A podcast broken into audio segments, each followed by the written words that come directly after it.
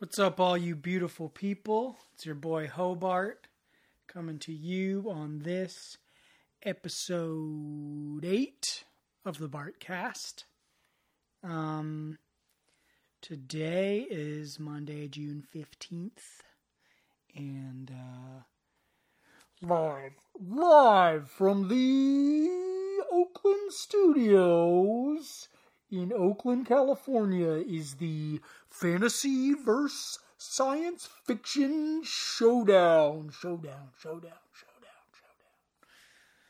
That is true, folks. Today, uh, on this episode of the Bart Cast, I am having my own cousin, uh, Ethan Zachary Lee, on to debate the virtues of fantasy versus sci-fi as genre as uh, i think primarily from a literature background.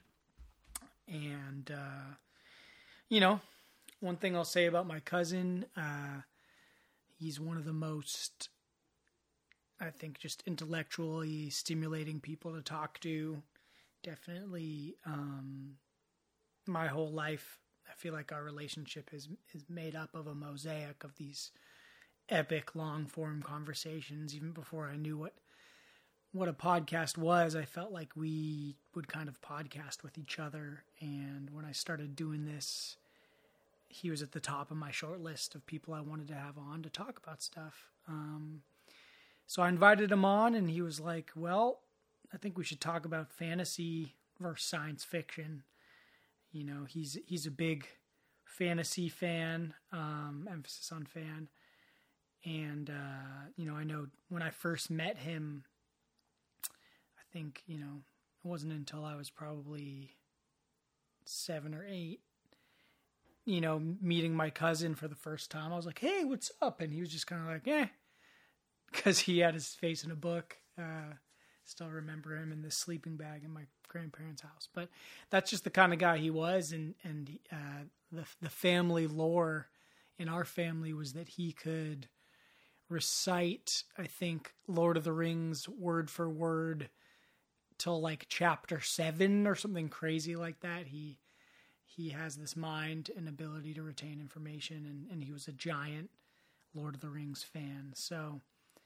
Um, he seemed to be the likely candidate to bring on for this kind of discourse. And, um, you know, me, I'm a, I'm a big sci fi nerd and uh, I'm also a big fantasy nerd. So, uh, yeah, we get into it a bit about talking about the different genres and their and their strengths and shortcomings.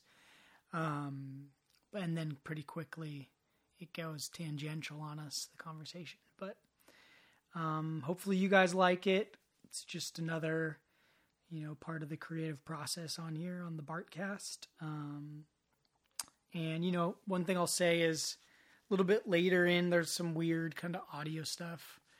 It's persisting. There's always seems like there's one unidentifiable audible, you know, audible audio thing on on this process of learning to record this stuff. But uh, but bear in there, I don't think it's too bad. Definitely not as bad as as the last one. I, apologies for all you sitting through uh, some of those issues in the last episode. I know they were a little bit tougher to listen to. Um, yeah, but I think that's it. Uh, without any further ado, let me introduce to you my cousin, Ethan Lee, uh, in the fantasy versus science fiction showdown, showdown, showdown, showdown on this episode 8 of the Bartcast. Great to hear from you. What a surprise.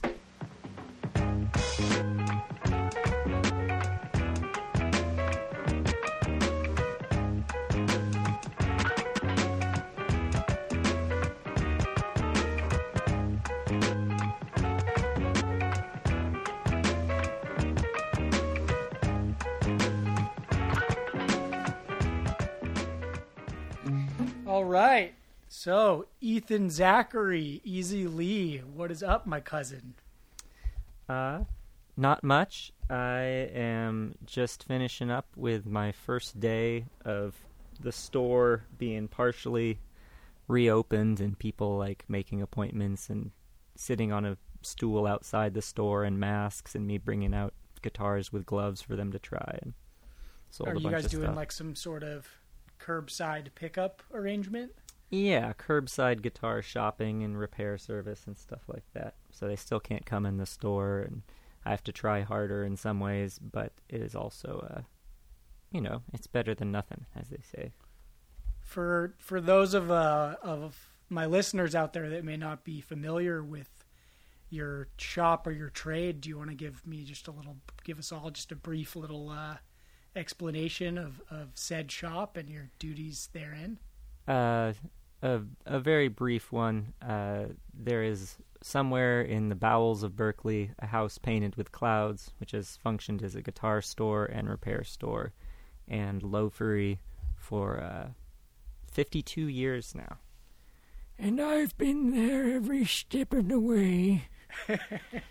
um, but uh, yeah, so essentially, uh, we've been closed for months and uh, finally starting to make tentative moves towards reopening, but still have to do a lot to be super safe and sanitize door handles all the time and not let people actually in the building. So it's Right. it's a very gradual process. However, it is Do you- also good to uh, to like see people and like interact and not be completely isolated in the in my apartment. I'm sure. This, this, yeah. The uh, what was I gonna say? Um, do you guys have? Uh, do you keep like a amp set up outside for people that want to test these guitars? Well, I mean, there's a lot of acoustic guitars, but yeah, I- today, for instance, we just ran a cord out and, and played an amp inside the shop. We're not Gotcha. uh, we're not trying to rock the block down. I like it. I like. It's cool seeing how uh, everybody is having to think creatively to rise to the challenges that, that manifest during this truly strange and bizarre time. Yeah, doing stuff by appointment, trying to put more stuff online, and you know, Fat Dog, the owner, doesn't even like know how to use a cell phone or the internet, and uh, doesn't take credit cards. So it's definitely kind of a, you know, one of the reasons I probably just to segue here. One of the reasons I probably ended up in this weird old shop is because it kind of appeals to my uh, my intuitive the past was better was better bias as like the children of liberal environmentalists or whatever who are like idealize camping and like old fashioned times and adventures the, Lud- being Luddite on like code. you know ah you can just make that yourself by cutting down a tree and drying out the wood Right.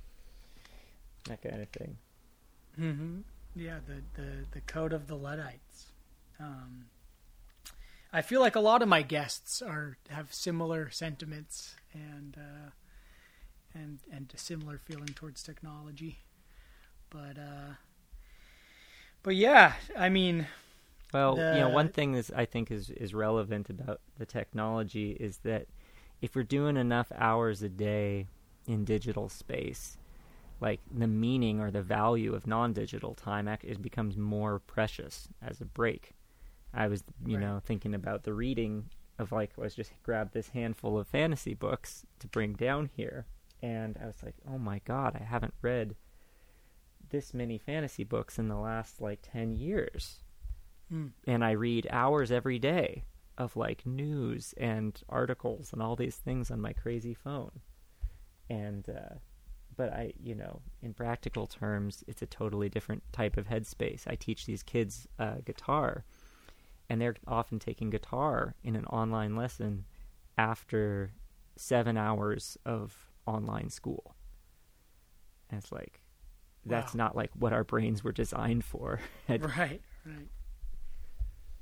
Yeah, that's that's it's pretty insane. The, uh, I mean, it kind of gives me hope in a way because I feel like, in some ways, the like screenization of education might actually like inspire kids to like see it being off of it as something that's cool. You right, it's a like- cultural lashback. Totally, totally. Like you know, when your parents get on Instagram, suddenly Instagram doesn't quite have the same luster. Yeah, yeah, exactly.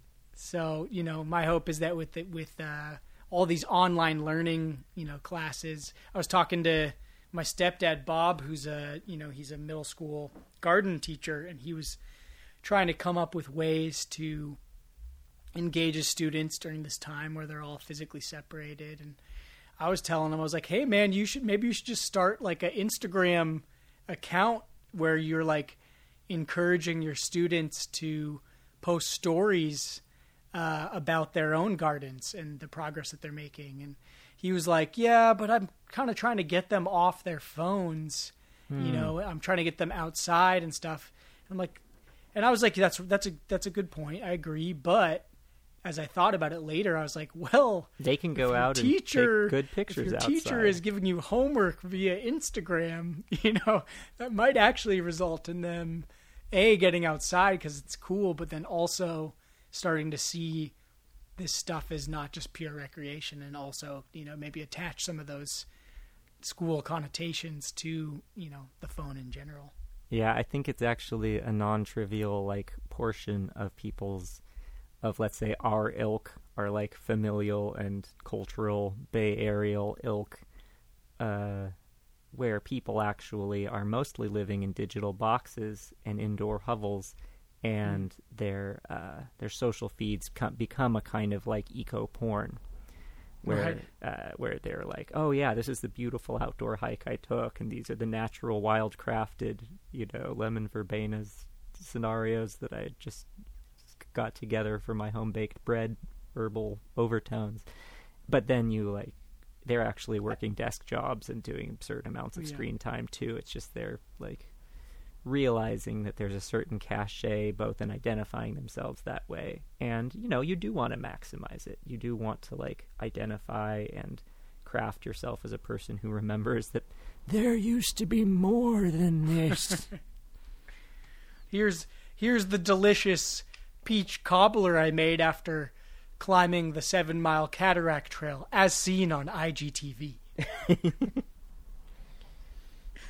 um, awesome. Well, hey, I think that's a pretty good segue into our topic of discussion, which is does largely uh, involve a fair bit of escapism, um, and often the most uh, at least I think in, we can b- honestly say in both of our lives, influ- influential uh, type of escapism. I know that you're someone with a quite the the, the laurels uh, in in in versing In escapism. in, in, in escapism and uh, in fantasy as a vehicle for that.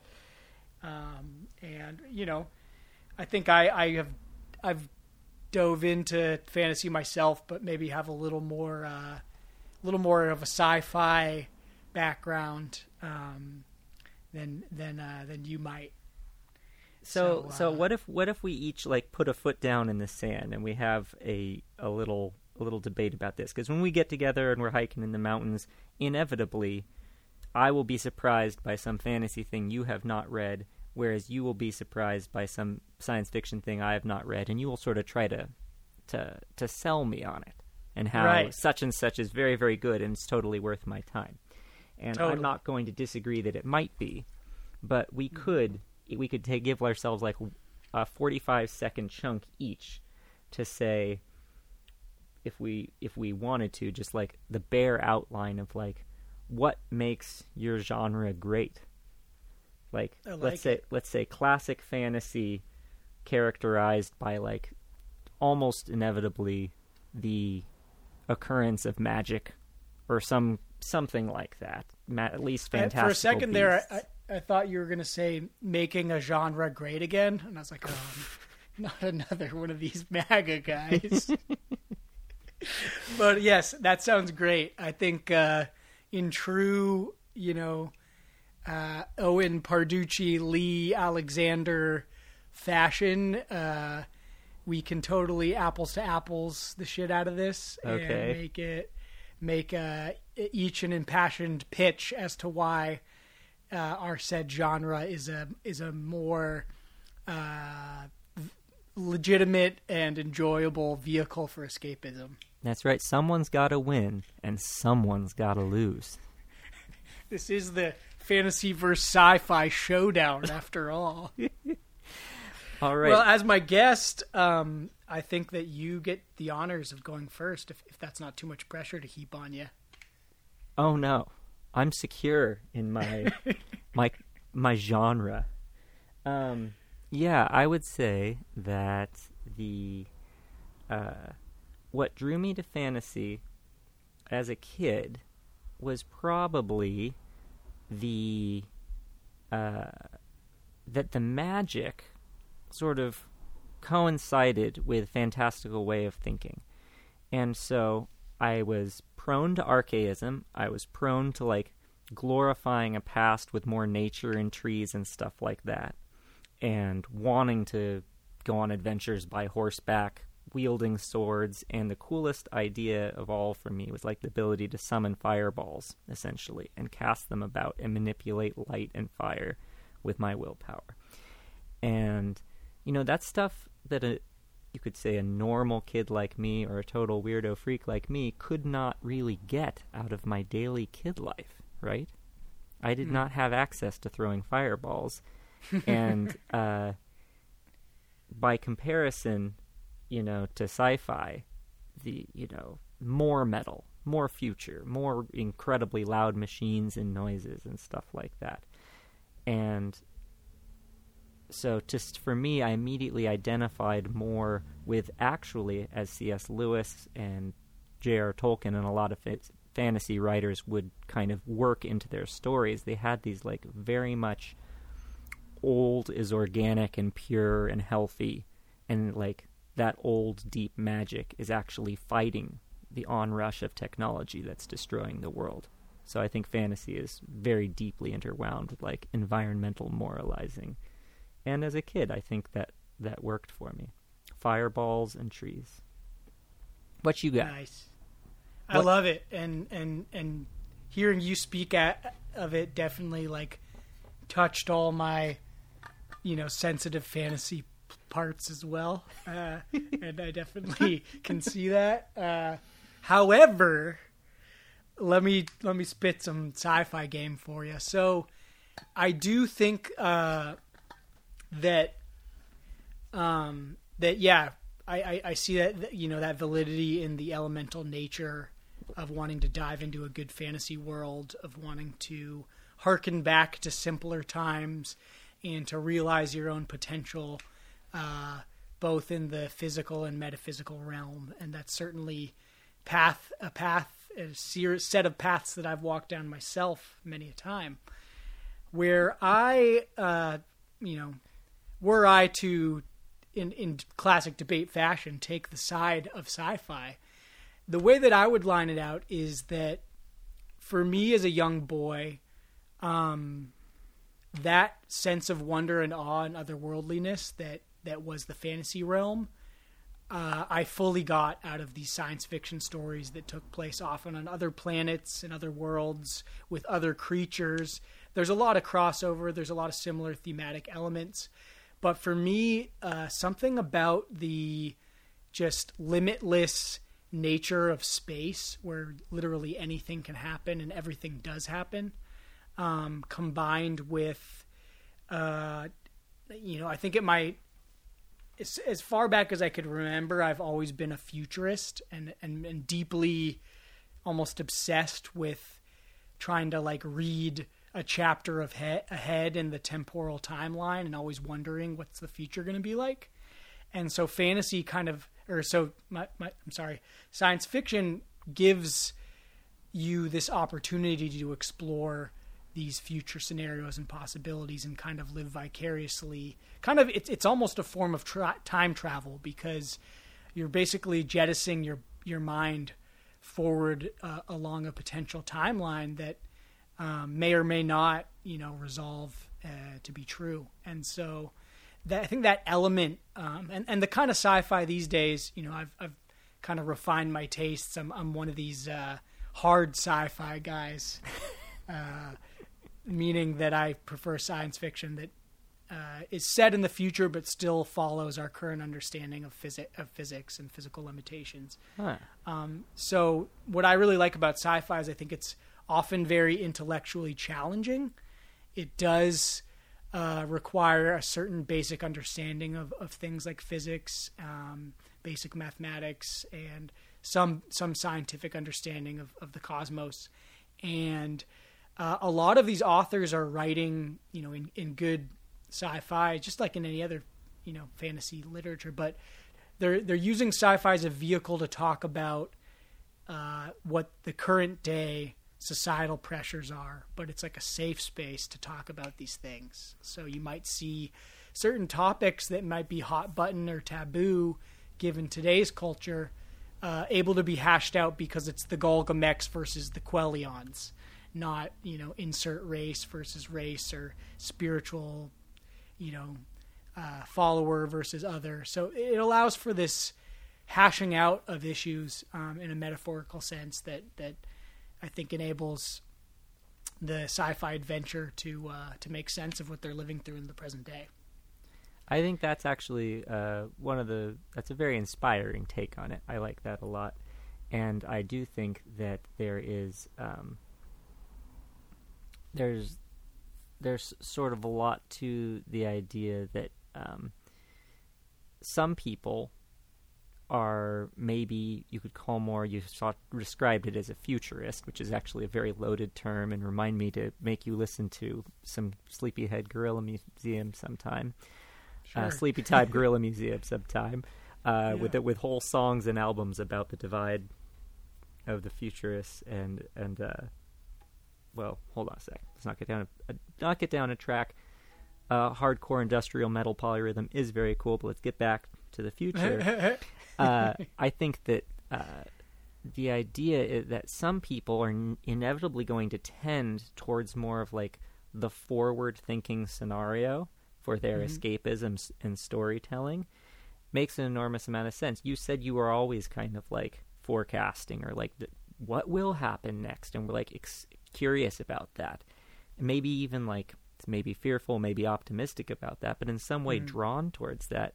And that's an interesting point. Maybe some would say this is one of my strongest character or societal personality flaws. I have an incredibly hard time thinking about the future, mm. predicting it all, making plans.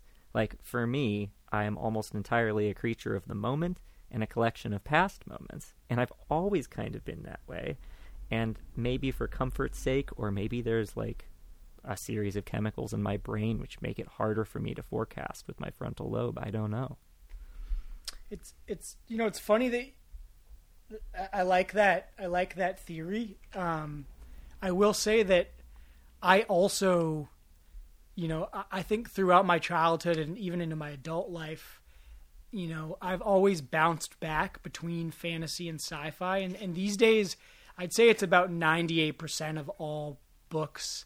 Uh, I can't even say read because I get most of my stuff through audiobooks now, but I'm usually like going back and forth between I'll go on like a fantasy stint, I'll, I'll dive into those worlds a bunch and get everything that you just described out of it because I also have this whimsical longing for for the past, you know? Yeah, talking uh, and rats then, and wheels of yeah. cheese. Yeah, and elven princesses, you know. Uh, but then I will, you know, at some point, it kind of exhaust that fantasy and move in the other direction where I'm like, all right, I want to like, I'm at think about big giant spaceships and the grittiness of interstellar travel and you know weird, you know, hive mind swarm, you know, infectious alien menaces that you know Commander Lightbringer and his trusty M35 have to Sometimes down, Hobie craves to live among the Borg, just to know what it's like. Yeah, well, the Borg, you know, I always felt about the Borg was that you never really got this in Star Trek, but I felt like they must really smell. Like every time I've seen a Borg episode, I'm like, man, those ships probably just stink, you know? When you're one hive mind, why does any part of the collective ever have to wash? Interesting. I would say, as a person who came from cooperative scenarios, cooperative living scenarios, a truly responsible member of the hive maybe becomes more sensitive to washing. At least we one would hope. But they're not cooperative members. You know, they're they're not individuals. So That's it's really right. like, They are the would you wash? You know, if it was just you living on a desert island, how often you gonna wash? And would you wash three fingers and maybe leave one unwashed if it didn't matter? You know. Hobie, we got to set a good example. You always wash all 10 fingers and the palm. We got a hot take. You heard it here, folks, from uh, from my cousin Ethan. These are COVID times. He's he's a strong ten finger washer, and you know we're we're a fair and balanced uh, program here. So I want to leave space for, you know, my fellow four and seven and And if I see you not washing under your wedding ring, I will I'll be judgy. oh yeah, that's that's a place that's So here, I have a question for you. Yeah. What what about the hybrid and the meeting of these things? You so you sort of referenced this earlier a little bit that there's a lot of Right. crossover between these things. Mhm. What do you do you know the name Fred Saberhagen? I know the name, and I know that you've uh, suggested him to me a number of times. I don't believe I have uh, experienced his his work, but I will say this: that for me, in my younger life, you know, in my younger days, I was a lot more, I think, open to the uh, bridging of those genres of like because a lot of sci-fi is fantasy sci-fi where it's like set so far in the future or there's like so many different aliens that it almost it feels like a fantasy world. Mhm. and i guess as i've gotten a little bit older and a little bit darker in some ways i uh i like my genres a little separate. Like i like my uh my sci-fi kind of dark and gritty and like not so whimsical. I don't know what that says about me but but and and fantasy in some ways like i do i've noticed there is a subgenre uh, that has evolved of of these fantasy books that are written more like a medieval story that has a little bit of magic, but the magic is kind of like taboo and not apparent and not immediately like explicitly revealed. Well, that's It's kind of always hold on. That's an like, interesting point. Would you put Game of Thrones into that genre? Yeah, I think Game of Thrones was like was like the most successful franchise uh, in so that here's the particular thing about. Game of Thrones. It took me a hot minute to get into Game of Thrones at first because Mm-hmm. there was this incredibly long first chapter, and there's just like you know I, I can No see what they're fire. doing. They're building a world. There's no magic. What am I here for? How is this fantasy? My my you know friend. It seems like this is like soft core romance. Like why is my friend multiple friends uh, uh, telling me to go for this? And then right at the end of the very first chapter of the whole thing, the White Walkers are introduced, and they have some glowing blue eyes. right. But then he backs way, way off again and goes deep into politics and sex and everything else and just does not give you any magic. And for huge amounts of time. And, and it's really like an uh in a way it's actually incredibly what's the word tasteful or it makes it like somehow less obvious that it's not real and it Mhm. just sort of tells you that it has a foot in this world of spirit and magic and weird stuff. It has the license to dip into that. Right. And at the same time, it's like very much a society oriented book. Yeah, and I think that there's an air of mystery that, that then lends itself because you're always wondering, like, there is something more out there, but what is it and what's going on? And certainly, uh, in that in that series, you know, I was very captivated of wanting to know, like, what are the White Walkers and what are there dragons? Are we gonna, you know, is that going to be a, a force in this thing? And I think that, you know, fantasy writers can have a tendency, just like sci-fi writers with with future tech, to mm-hmm. get a little lazy in their storytelling because they're like, oh, a magic spell, the moosh, you know. Oh, I that's right. They almost a- died, but then, oh, Right.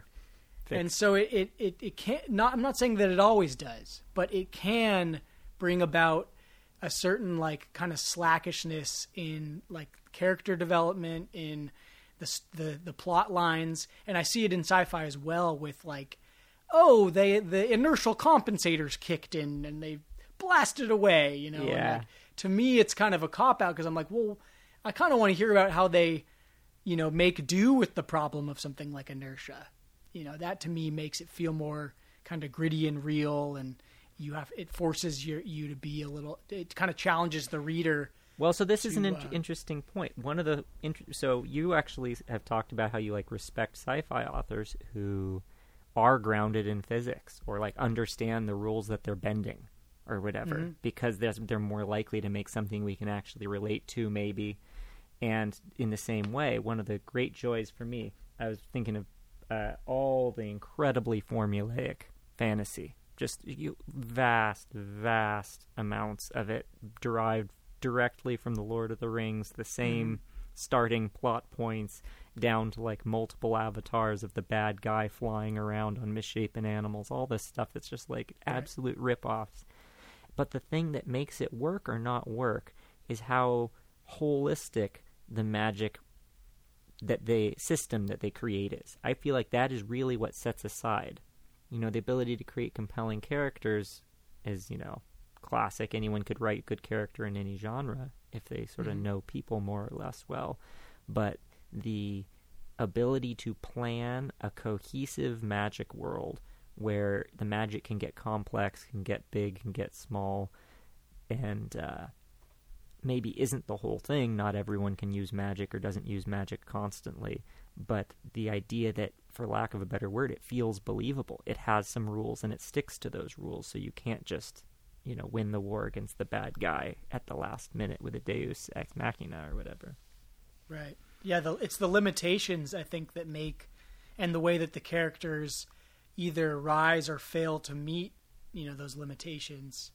Uh, that's what makes it compelling to me, and that's what makes a story, yeah, feel more alive. And you and you see that come up, you know, to just to, you know, I I, I caught a, a couple whiffs of uh, the, you know, the um, Eye of the World, Wheel of Time, Rob, famous Robert Ooh, Jordan yeah. epic series where you know, right away he just sets out like women are the only people that can use magic in this world I'm creating, right?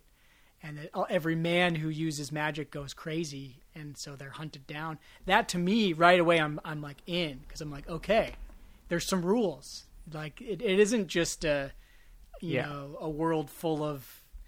and you have an essential and- conflict because as you're reading it, you're like, wait, obviously that means that men can also do magic, or at least some of them can. And oh, wait, now there's this prophecy, and there's some dude who's going to have to be allowed to rule magic to defeat Satan. So Totally right, right, and so yeah, and so like that then, it, you know, that then provides these limiting factors and these pressures that allow you to kind of build, you know, to, to like identify deeper with with the characters. And Do you know what I've always resonated with? Um, an interesting thing about how most uh, m- uh, magic writers get away from the, you know, the characters just having, oh, I've got magic, so we can just go straight to winning the, the battle or whatever, is that it's almost always tied to physical effort and it's supposed to be taxing in some way. It's supposed to be fatiguing to channel in the wheel of time or to you know do whatever it like takes a lot Right. out of you it's like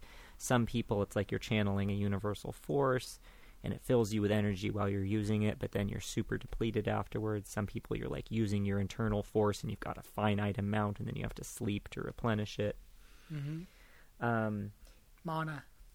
yeah, some something like that.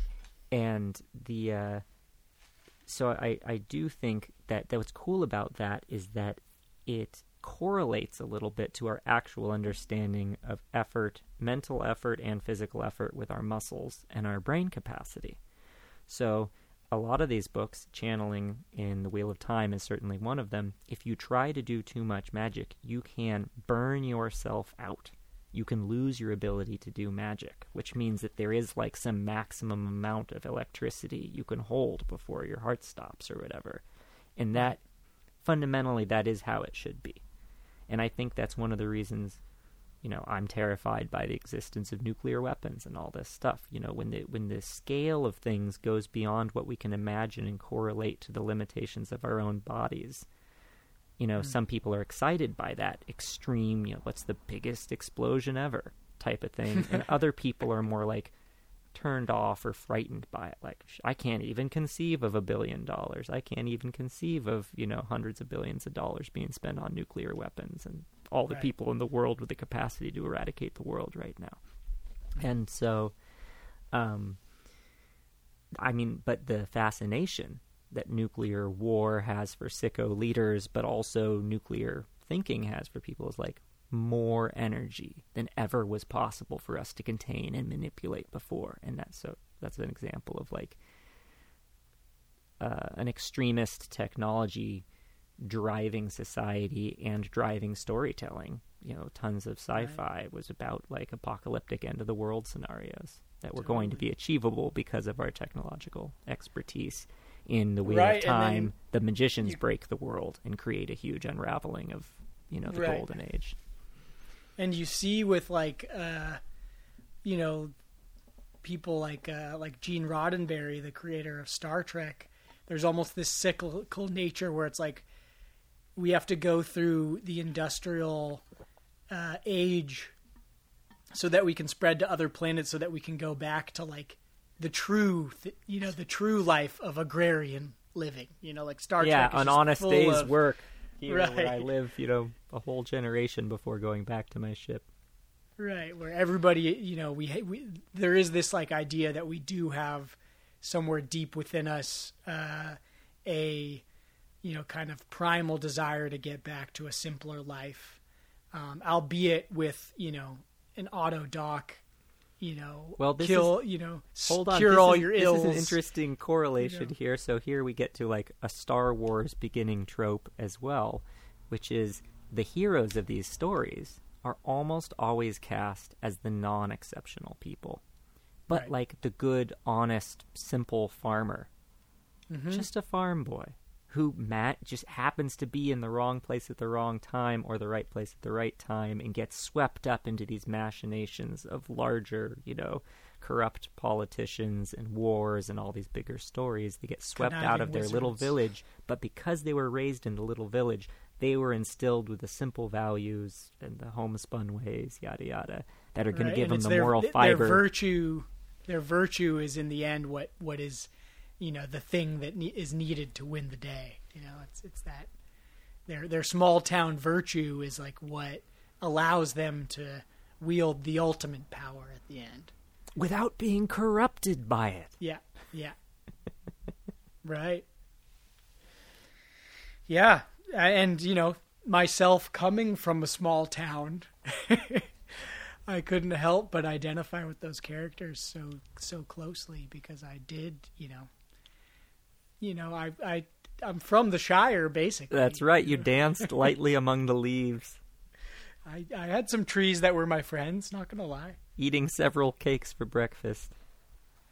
Even though I drank from their pools, I didn't seem to grow any taller though. That part was kind of. A Do you know what's uh, an interesting difference to me uh, that we haven't glossed on yet? Which is like we were talking about, like a lot of these things being about human nature, sometimes about our societal goods and ills, and back and forth. Like some of them taking place in future iterations, some of them like looking backwards more, but like still fundamentally about human people. I spent insane amounts of time reading books that featured only like talking animals. Mm. I I call to mind the the Brian Jacques books, the Redwall series, Redwall and Right. Mossflower, which is Oh. you know, it's really funny going back and reading them now. I just listened to a little book on tape of one of them with the actual author reading them, and it's like his burrow of of Britain brogue is so thick, like you could barely understand most of the words, even though I know exactly what the words are and could almost recite them from memory. Yeah. Um, and the, it's basically, you know, woodland creatures, the good guys, mice, rabbits, squirrels, otters, hedgehogs, and a handful of others like uh, um, badgers. Right. And then they're set in opposition against weasels, ferrets, rats, stoats, wild cats, the occasional venomous snake. And the there are certain things they can do by having them not be people, where they're granted actual characteristics of their animalness, even though they have enormous amounts of characteristics of people, obviously, to be Mm-hmm. speaking slash writing in English. And um, what I noticed in retrospect about those books is that the animals spend an inordinate amount of time feasting. Right. And they are just like, who knows how, but they're brewing ales and cordials and eating cheese. And don't ask me how, like, little mice are milking anything to get cheese made. right, and, right. You know, And they some have of the them are acorn tarts and the man. Those books used to make me so hungry. Yeah, and some of them are, are not even like uh, vegetarians. The otters eat like shrimp and watercress and hot hot root soup. So some of them can eat some. Some of them can eat some other animals. It's pretty interesting. That is. Um, and that was a great Yeah. example for me of is there eh, is there any magic in those books? Mm, only on like the most like weird like sort of like spirits visiting you in the dreams when you've almost lost the the battle and then all of a sudden your ghost of your father appears and like gives you like encouragement and it gives you the strength to give get up and keep fighting and win. So no fireballs in those books. Extreme mm. escapist fantasy through just pastoral, all walking through beautiful streams and rivers and woodlands and beaches and no real weaponry beyond the swords and arrows. Although some would argue that the whole series rests upon, you know, a magical covenant, which is that this is a world populated by talking animals. You know, which kind you of bite like, your tongue. That, edge. land was real. right? You know. I'm just saying that's where you know, that's where it has that extra little sparkle. It does. And I don't think it would have been nearly as compelling a story if it was written about men and women.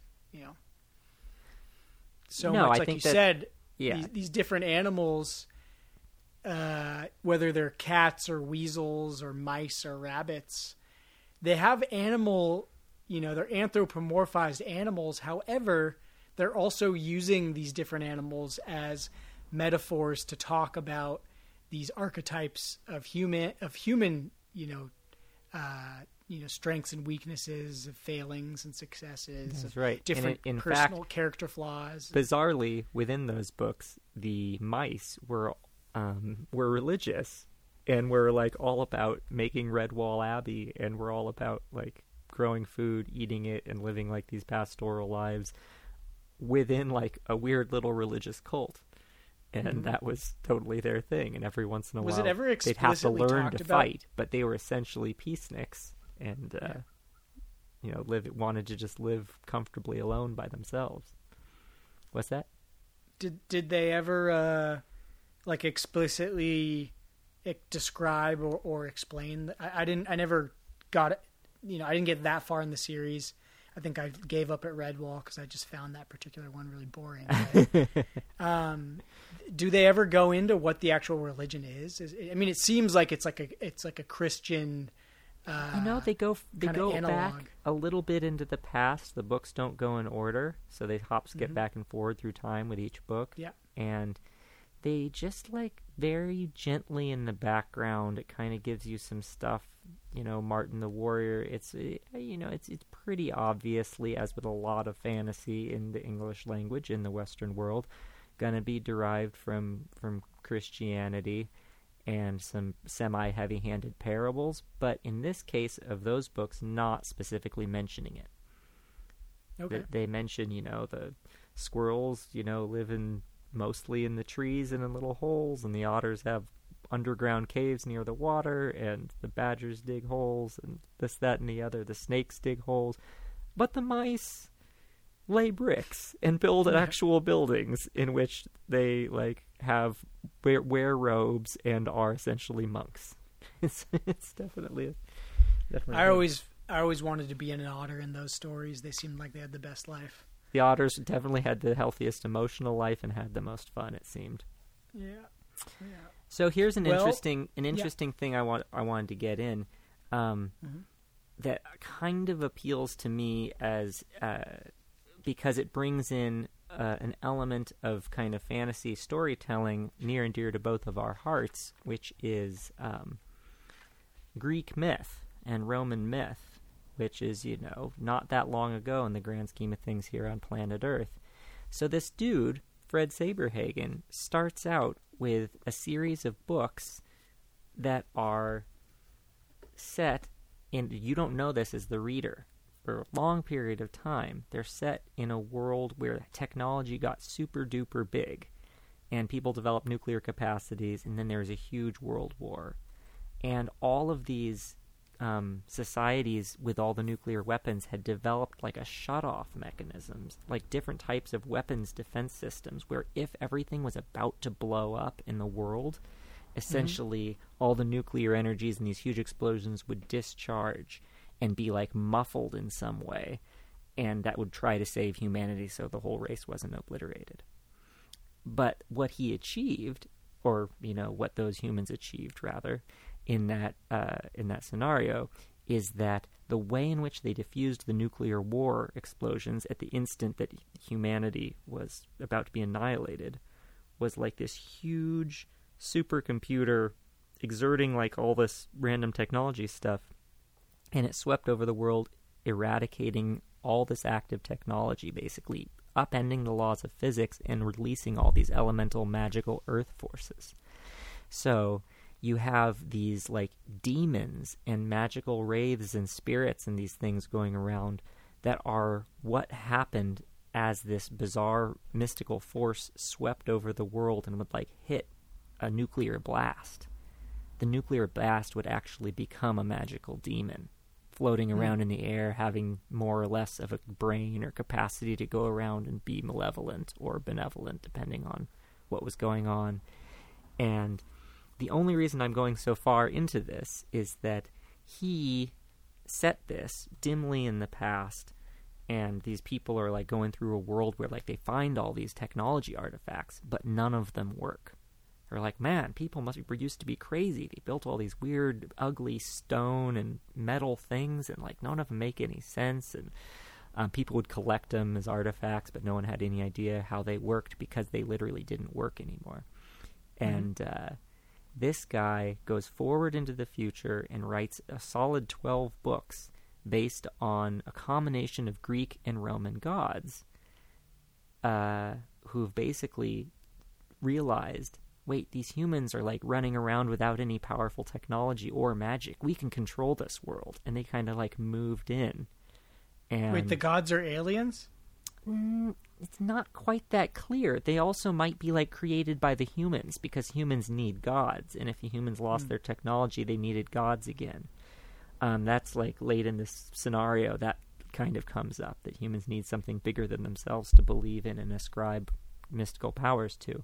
But um, anyway, there's this awesome series of 10 or 12 books. I think it's 12 because each of these main god honchos has a sword of power made for them that embodies, you know, if you get sliced with a sword of love, that Aphrodite's sword or whatever stabs you, you fall hopelessly in love with whoever stabbed you, even to the point of, you know, killing other people to be with them. There's magical gambling sword with infinite luck. There's the undefeatable sword of war for Ares. There's all this stuff. And so um, he sort of saw the world as like technology is this huge possible power that is if it leaves will leave a vacuum and then people magic will come back and fill that vacuum and people and their religion will fill that vacuum with magical gods. Anyway i love i love that ethos that yeah. uh, it kind of reminds me uh you know in some ways just just not really the specifics, but but the the type of like intellectual forethought in in setting up some uh, almost smart fiction. Um, I think I've told you about this before, but there's this great compilation by you know one of the one of the greats in both genres that we're talking about, which is the which is Larry Niven, huh. and he re- wrote this book in the like I think it was '79 called, um, uh, I think it was oh, the magic goes away, hmm. which is this compilation book. Anyone that's like interested in you know that's a deep fantasy reader, I highly recommend because it's a collection of short stories of all these different authors that are writing in with with uh, this constraint, I guess, or this this kind of like unifying idea uh, that magic is an exhaustible resource and non-renewable. Ah. And so it's all these stories that are set in worlds where like the magic has either stopped working or it's, you know, uh, coming back after a long time of not working or you know, it's it's not a, a reliable thing anymore. And uh, and it's just interesting all these different you know the classical fantasy story about like a fallen empire and you're now li- in a world that is a thousand years later that's living in you know the shadow of these monuments and nobody really knows what the monuments are. Um, and you know so so the idea that like there was these you know societies that were built on magic. And then when the spells failed the flying cities came crashing down to earth. You know uh, there's this great moment in one of the stories where it's talking about the cycle of uh, of time that keeps repeating, where it's the the classical battle of like barbarian with a sword versus sorcerer, Mm-hmm. and like as the generations like ebb and flow, uh, every so often the you know usually the sorcerer is able to to uh, you know to to to kill the barbarian. Um, but every so often there's that barbarian who's just strong enough and the sorcerer who's just weak enough to where the barbarian can make it up the stairs and and gut the sorcerer with his with his sword uh, but it's just a great like you know it's a great look into this kind of very topic that we're talking about which is putting logical constraints constraints on the chaos that is magic and building like very kind of plausible uh, scenarios where characters are having to to deal with you know uh, identifiable situations in a world that is you know full of fantasy and magic. Well, I don't know if you uh, ever watch any filmic media, but did you ever watch any of She-Ra? Just finished. She-Ra. Oh my gosh, what have you been? Wait, is that like the was that like the um the He-Man female alter like Absolutely. She-Ra was Yeah. hundred percent of, of fe- from the same world, and uh, yeah as they just did a reboot right and it That's became that's super right. popular. I never saw the old one in the '80s, but Yeah. this was an incredible reboot. I can't imagine Nice. it, what the first one was like, but this is epic. You I'm gonna put it on my list. you for it's sure. it you're it's so cool to watch. It's just rainbows and awesomeness all over the place. And I'm I'm I just dove back into Avatar: The Last Airbender now that it's on uh, Netflix. oh, Which if, if you haven't win if you haven't gone through that saga, easy, I have not. I know nothing of Avatar. you and Only Raina need to dive is the- in. It's it's one of the great like stories out there. Like it's so good. It's so well done. It's a children's show, but there's so much cool like Zen philosophy woven into it throughout it, and it has the cool elemental, you know, uh, magic that you like. And, but it's not from the classical Western perspective. It's an Eastern nice. folkloric world that they're in. So you're getting a nice taste of like uh, these, you know, kind of Japanese ancestral myths as told through this Saturday morning cartoon.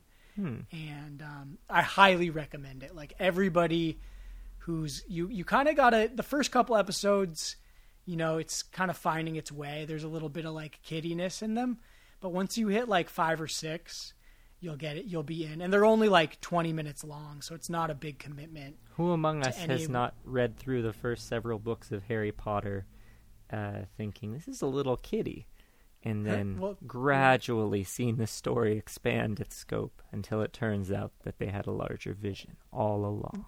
Well, I never got that because I was of the generation, the Harry Potter generation, where I was actually the same age as Harry in every book. Oh, really? Did you read them Yeah. as they came out? Yeah, I was like 11 or 12 uh, Oh, that's when the so first cool. one came out. And so that was what was so cool about it was I believe uh, that J.K. Rowling, you know, as a mother was writing these stories, you know, not just as, you know, to, to tell this great tale, but she also, you know, part of her genius was in uh, there's this meta element to that story where each book becomes more and more mature. Yeah. And it really is, you know, especially for my generation, like we got we had to wait to read the next one. So every year we'd get the next Harry Potter book, and it was you know becoming it. It goes from like a children's book, uh, young adult, to like more and more mature fantasy dealing with more and more mature situations. Now, there is a writer who, though she is currently struggling with uh, public relations stuff as we speak around the uh, uh, extremely delicate online uh, debate space, she uh, she was had this incredible genius for planting the Easter eggs. She really knew how to ghost up the amount of adultness from book to book but at the same time doing the deep writing where she definitely storyboarded the whole thing, knew exactly what reference she was making in those first and second books that aren't going to pay off for five more books. She had a vision. She was not some George Martin half-assing things, you know, just because he thought it would, you know, sell sell sell the cereal or something like that. Like she was really planting the Easter eggs in there for later payoff, and it's really beautiful to go back, listen to different people read them out loud, go back, read them again, and see how each different way you experience those stories. As an older Right. person, as a wiser person, whatever, you get something else out of them. Uh, those know- are incredibly well written, but they really bugged me when I was 18, and my mom tried to Ah. get me to read them because I had read Right. so much fantasy. I was basically sick of fantasy, and I was just like, I am not going to read any fantasy based in the real world that starts out in the real world where there's technology and cars and they're in London or whatever. Like, I am totally uninterested in this. And it took me until I graduated from college and got sick and I was totally incapacitated on Fat Dog's Ranch in my mid 20s for a couple days. And in four days, I read the first four Harry Potter books because someone had left them Four up there in the middle of nowhere. And I just pounded through them like 11 hours a day of reading. It was so awesome. that was like me at summer camp. You know, I think when I was like, yeah, probably twelve or thirteen. One of the, you know, it was probably book two or book three. I just shut myself in the corner and Just pound hours and hours would just re. I, I was so caught up in the world. You know, it's funny um, talking about, you know, uh, J.K. Rowling's writing, storyboarding skills. Um, when I was in college, in one of my Eng- one of my English professors brought up uh, as an example a case study of J.K. Rowling and, and as an example of process writing. Hmm. Uh, apparently, her process for each of her characters when she thought up a new character was to write up like pages and pages of profile on each character before like injecting them in the story and like write their history out and write like their likes and dislikes and their you know all their personality quirks. So she had this like rich kind of uh, backstory already written about each character and already understood in some ways like what their temperates were. What does a Dumbledore say in this moment? You know, how does Yeah, Hermione That, allows her to make them more consistent situation? over time. Exactly, and, and then also like dynamically shift them. Uh, you know, there's a, I, I would imagine more control uh, in in the changes that she chooses or doesn't choose to implement with how the characters develop. Um, but yeah, man, I think this is a good time. I really liked your idea where we each choose and read like the first paragraph of a of a sci-fi or a fantasy book. And then let's see what we can tell about it just from that. Sure, sure. Do you, you want to go first? Yeah, sure. So just for the heck of it, I picked this um this random book up, which I think belongs to my my girlfriend Raina because I've never seen it before.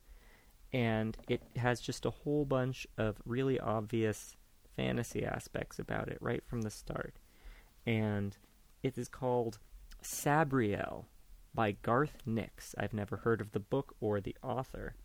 But you peel it open and you know sabriel is a classic fantasy writer thing where you just change like one letter of a real person's name or and you get a slightly altered name It- Right, it- even though so it's like an imprint of harpercollins publishers it's got the exact same map creation scenario inside the cover where you just have like the old kingdom and there's a river running through it and there's mountains in the north and it's like every other map you've ever seen directly Right. derived from the uh, you know the lord of the rings and hobbit map there Totally.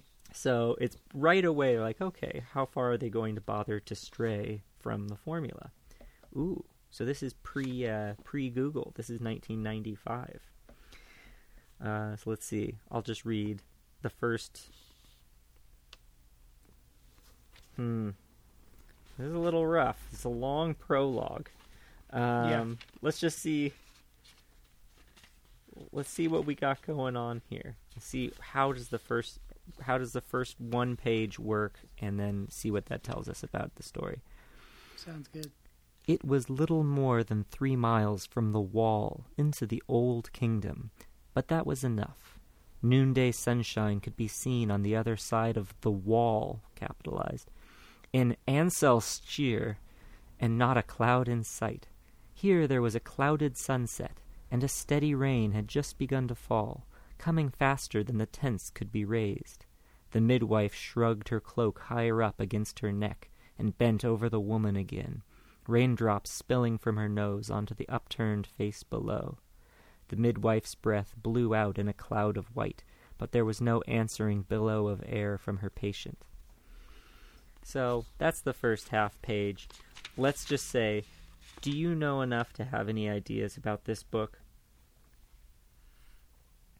I mean, it, it does feel like a Lord of the Rings analog.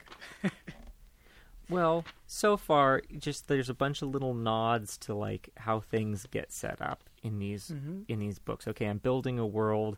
I've capitalized the wall, and I've capitalized Old Kingdom, and I've come up with a weird bullshit name like Ancelstierre, S T I E R R E, and you know some nice commonplace references to weather. There's a midwife. There's woman giving rain giving rain. There's a woman giving birth in the rain, and you know the woman sighed and slowly straightened up. That single movement telling the watchers everything they needed to know.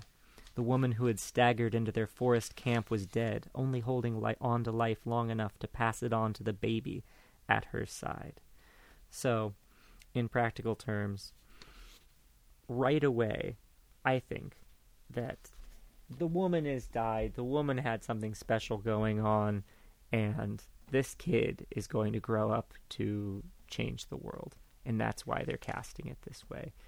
And awesome. it's in the past or in some kind of somewhat, you know, medievalish technology level at highest. And yeah, they've just done a bunch of setup. And you know, if it ain't broke, don't fix it. If you can tell a good story, um, using the same old map, you're like, why not? I'll keep coming back. Until it's you funny get how sick we it, like and these you same you- stories with different names. You know, it's like I I uh, I don't mind that structure. Well, you know the most ridiculous one I think in the fantasy world. Did you ever read uh, Terry Brooks, The Sword of Shannara, and all the Shannara I books? so I picked up a used copy from a hostel when I was traveling in India, Huh. and I got about two thirds of the way through, and I was just like, "This is just Lord of the Rings with different names." Like it was so like blatantly a Here's a question: Was it the actual book, The Sword of Shannara? Yeah, Yeah, that was the only one like that. Weirdly, right. That and book it was was good. I enjoyed it, 100% but I lost it before I could get to the end. yeah. And he he literally made that was the longest of the books, and it was the most blatant ripoff to create the world and to create the basic good and bad. He Hmm. just that was the one I referenced earlier, where it's a slight, a small, slight, normal ass guy from a little hamlet has to wander up north uh, because some wizard comes and tells him you have to leave home immediately or you're going to get killed. And it's not your fault, but you're now thrust into the affairs of kings. And that wizard is like inscrutable and doesn't tell the little guy everything. And they're fighting these like I think it might even have been nine. It was so obvious, but it was like an, a whole bunch of these flying bad guys. They were just avatars of the bigger bad guy, and the number Right. of ways that they stole that book from Lord of the Rings Totally, was like truly audacious. Like if people can get copyright infringements for like using the oh. same chord progression as Tom Right. Petty, like oh my oh, god, how yeah. did how could he make a bunch of money off this book? To his credit, he invented a whole amazing world over a large period of time. I've never read one of the books that wasn't great. So I Uh-huh. think that if you randomly want to go through a, a magic-y period, go read the Talismans of Shannara, go read other books from that series, and you're like, whoa, the Wish Song of Shannara. Mm. I mean, the writing was good. It was decent. The Like, writing I was quite definitely Enjoyed the story. yeah, it, it was just funny to me as I was reading. I was like, oh, you know, yeah. It's like if I had read this first, I wouldn't have this thought. But now that I've read Right. this second, eh, Totally. you can't get away from it. cool. So, So- you, so I'm going to read you a prologue now. Please do.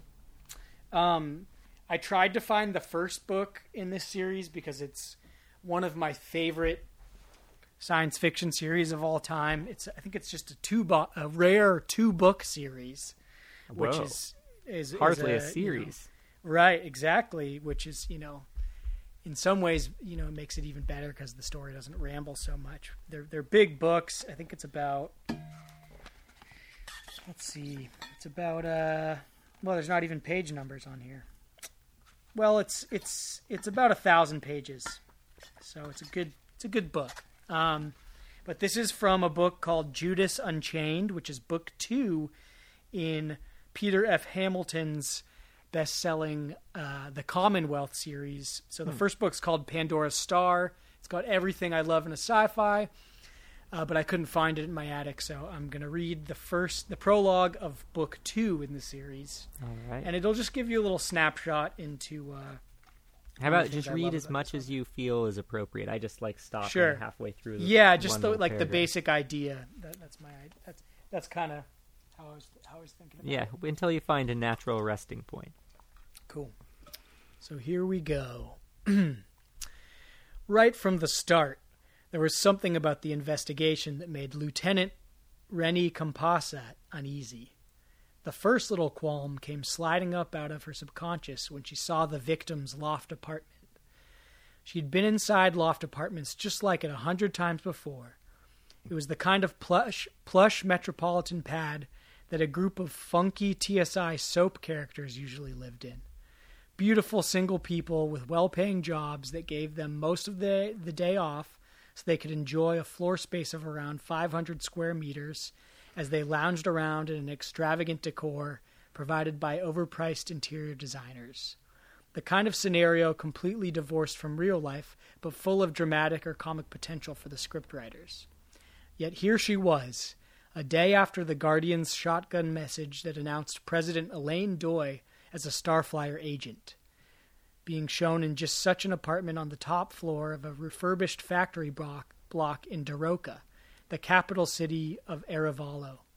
The massive, open plan living room had a wide, sunny balcony that looked out over the Caspi River, which flowed through the heart of the city. Like all the capitals of, the, of successful Phase 1 space planets, Daroca was a rich montage of parks, elegant buildings, and broad streets stretching away to the horizon. Under the planet's bronze shaded morning sunlight, it glimmered with a sharp coronal line, or coronal hue, adding to the panorama's graceful appeal. And then, uh, oh, one last thing. Renne shook her head in mild disbelief at the fabulous view. Even with the decent salary the Navy paid her, she could never afford the rent on this. And it was currently being paid by three first life girls, all under 25. yeah.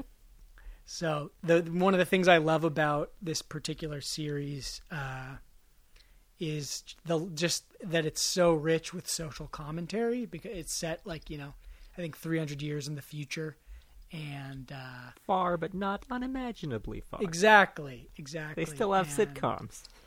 Yeah, and so that you know, if I could have found the first book, I would have read that because the prologue is that is like one of the greatest intros to a story. Um, you know, the prologue to the whole, you know, this whole larger story starts with the first Mars landing, Hmm.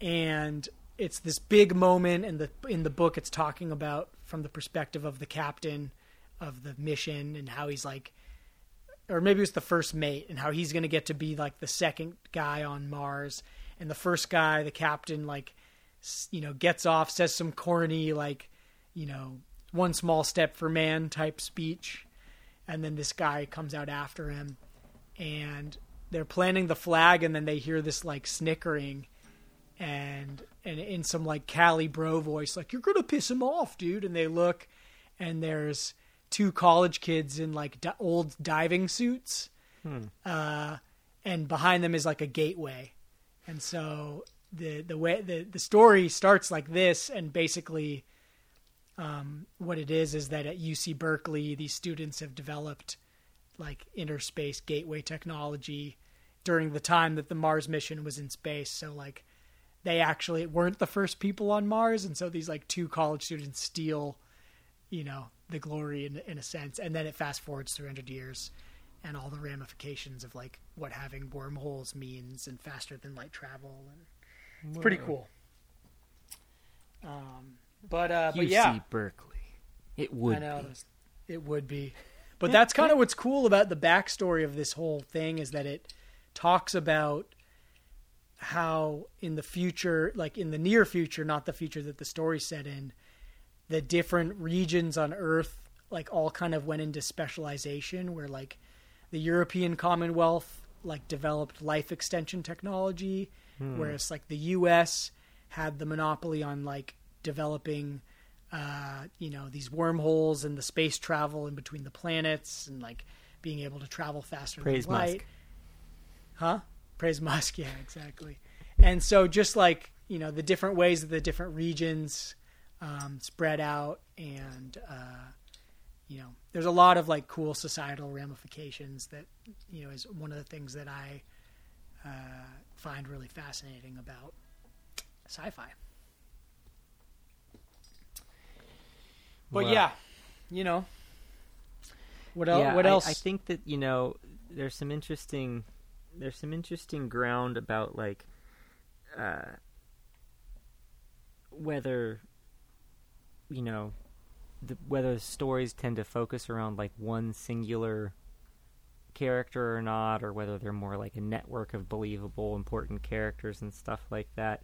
How like it's sort of like has a lot to do with the essential religiosity, maybe what Hmm. uh, of the of the author, and like how heavy-handed an allegory they're trying to do about their their people being a Christ figure or whatever right and uh, and I was thinking something about the bridging of these two worlds, where, um, you know, you've probably read something or other about the magician being like the outcast in a world where they can't, uh, they're not like magic is outlawed or n- nobody Right. is, does magic anymore, and like this one person's magical and they have to hide it or be ostracized or killed or something, and um and there's also the the countervailing scenario to that, which is that this person is stillborn, a muggle, if you will, doesn't have the magic, and they're going to be vilified or ostracized in a magic oriented society.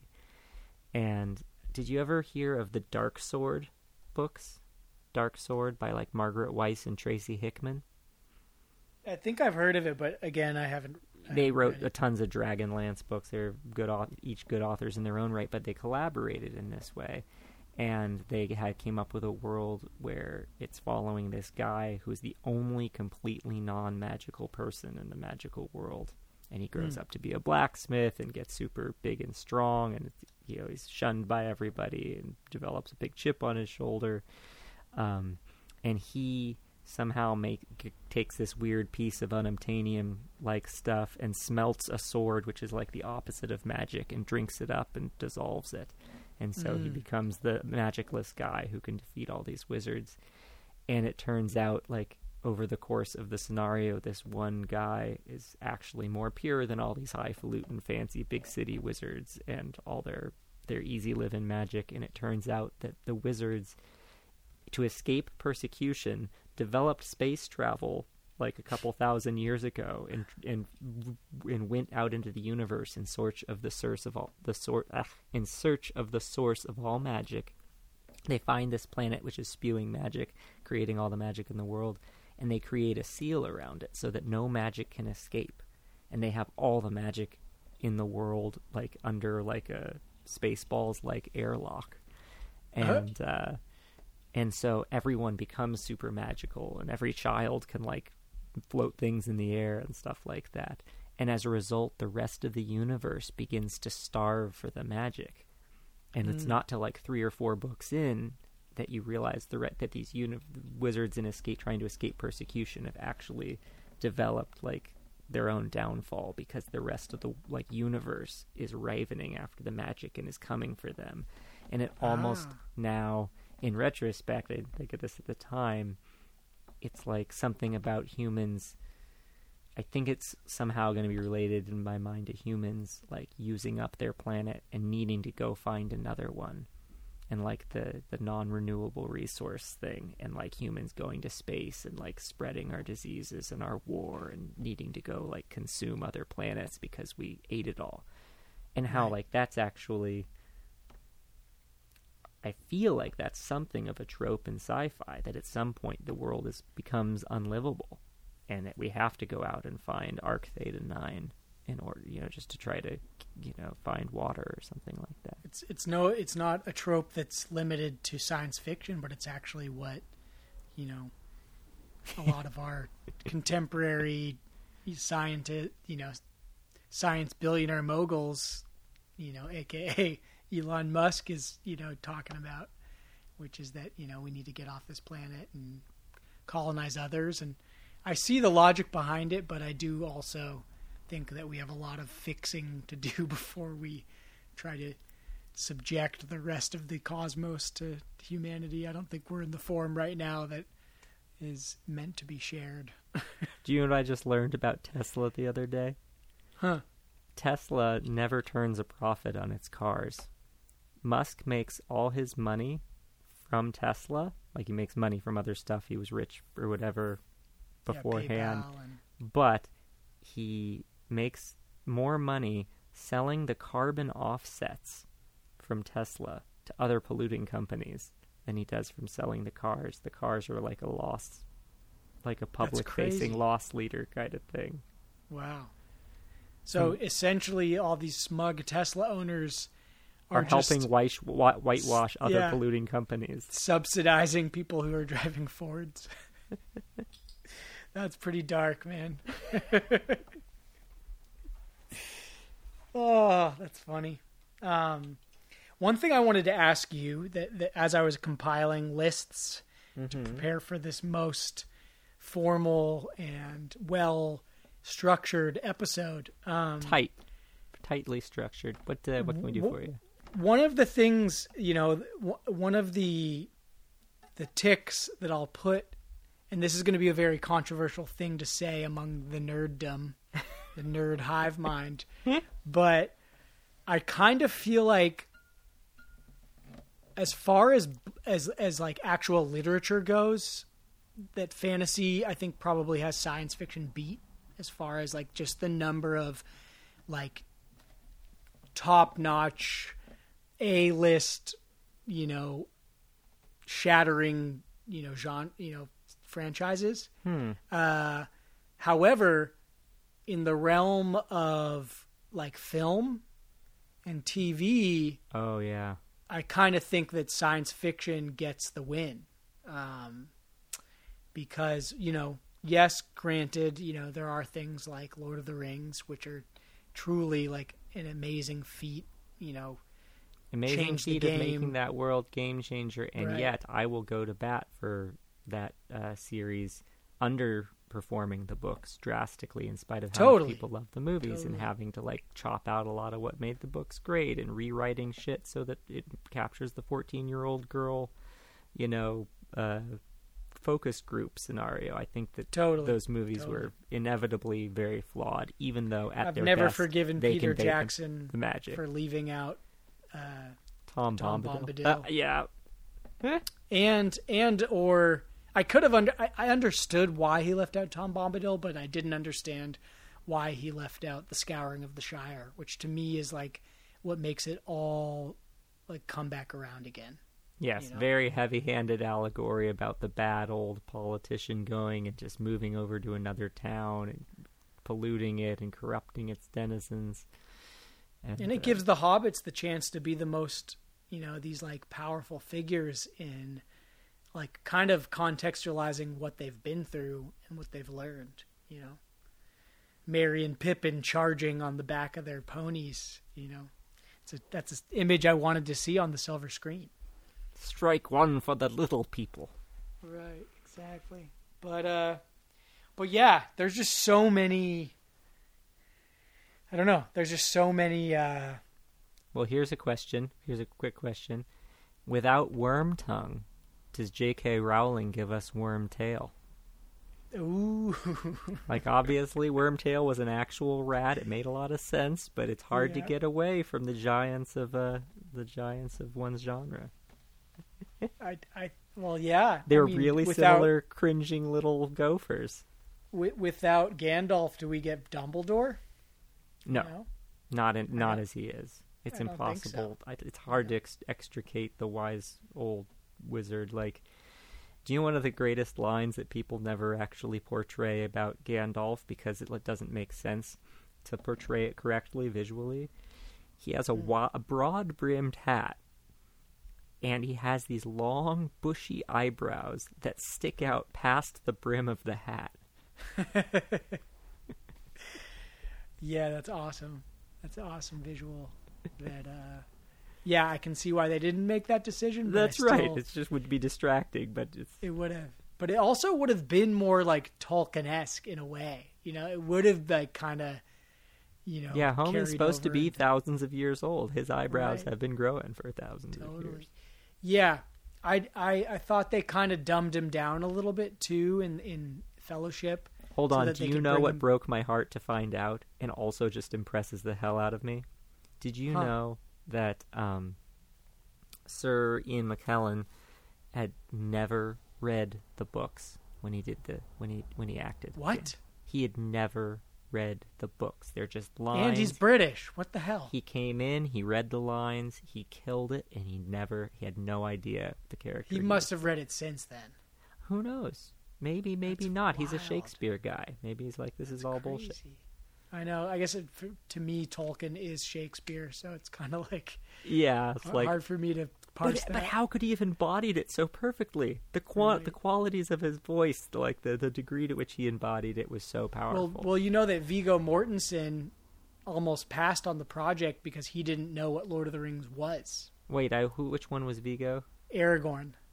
Oh, and, And I apparently would his I would not know that because I think he sucked. But there you go. Yeah. His well, his twelve year old apparently like his twelve year old kid was like, "No, Dad, like th- you got to take this." You know? This is this is a good good one. Eh?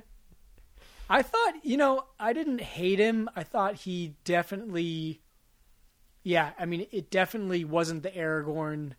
He didn't really have the gravitas, and they did try to play up this like kind of. uh They really played up the like outcast element of him, uh, and he didn't quite. They really tried to push like the humility and and and he didn't quite have the like grandio- grandioseness or whatever or the Yeah, I mean that's a really well written, complicated character, Yeah, and it's hard to believe.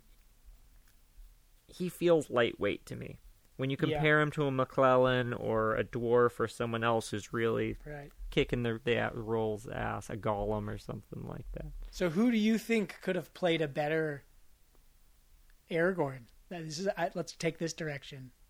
If you could have had your choice out there, they come they come to you. They say, Ethan Zachary Lee, we know that you, you once could read multiple chapters word for word, recite them into Lord of the Rings. Yeah, you know what I'm anyone out say? there gets to I've decide, never thought you. of this one second in my life, so I'm just gonna go with someone that I would like to see play Aragorn, as opposed to someone who would be the best one. I would go Hmm. for Donald Sutherland.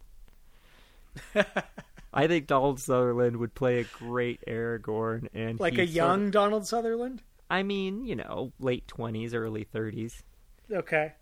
and So uh, like uh like like Animal House Professor Donald Sutherland. Did you ever see Little Murders? I think I told no. I told you to like watch the last ten minutes of it when you were preparing to marry some people because uh, Oh, it was this like Oops. epic uh, this epic wedding speech he gives, like a crazy psychedelic wedding speech about how every Okay. marriage ends terribly and why not get married, have affairs, break up again, right. sin and vice.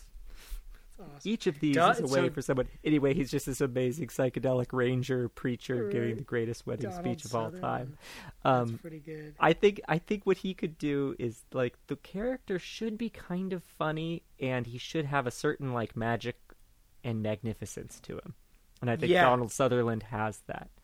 I think that's what Viggo was missing for me was he didn't feel magical in the way that Aragorn was, you know? That's right. Someone who has oh, this is something which we didn't mention, but like this preoccupation among a lot of fantasy book. I don't know about sci-fi as much, though some of the sci-fi I've read definitely has this kind of like almost like a genetic uh, obsession kind of stuff with the first men.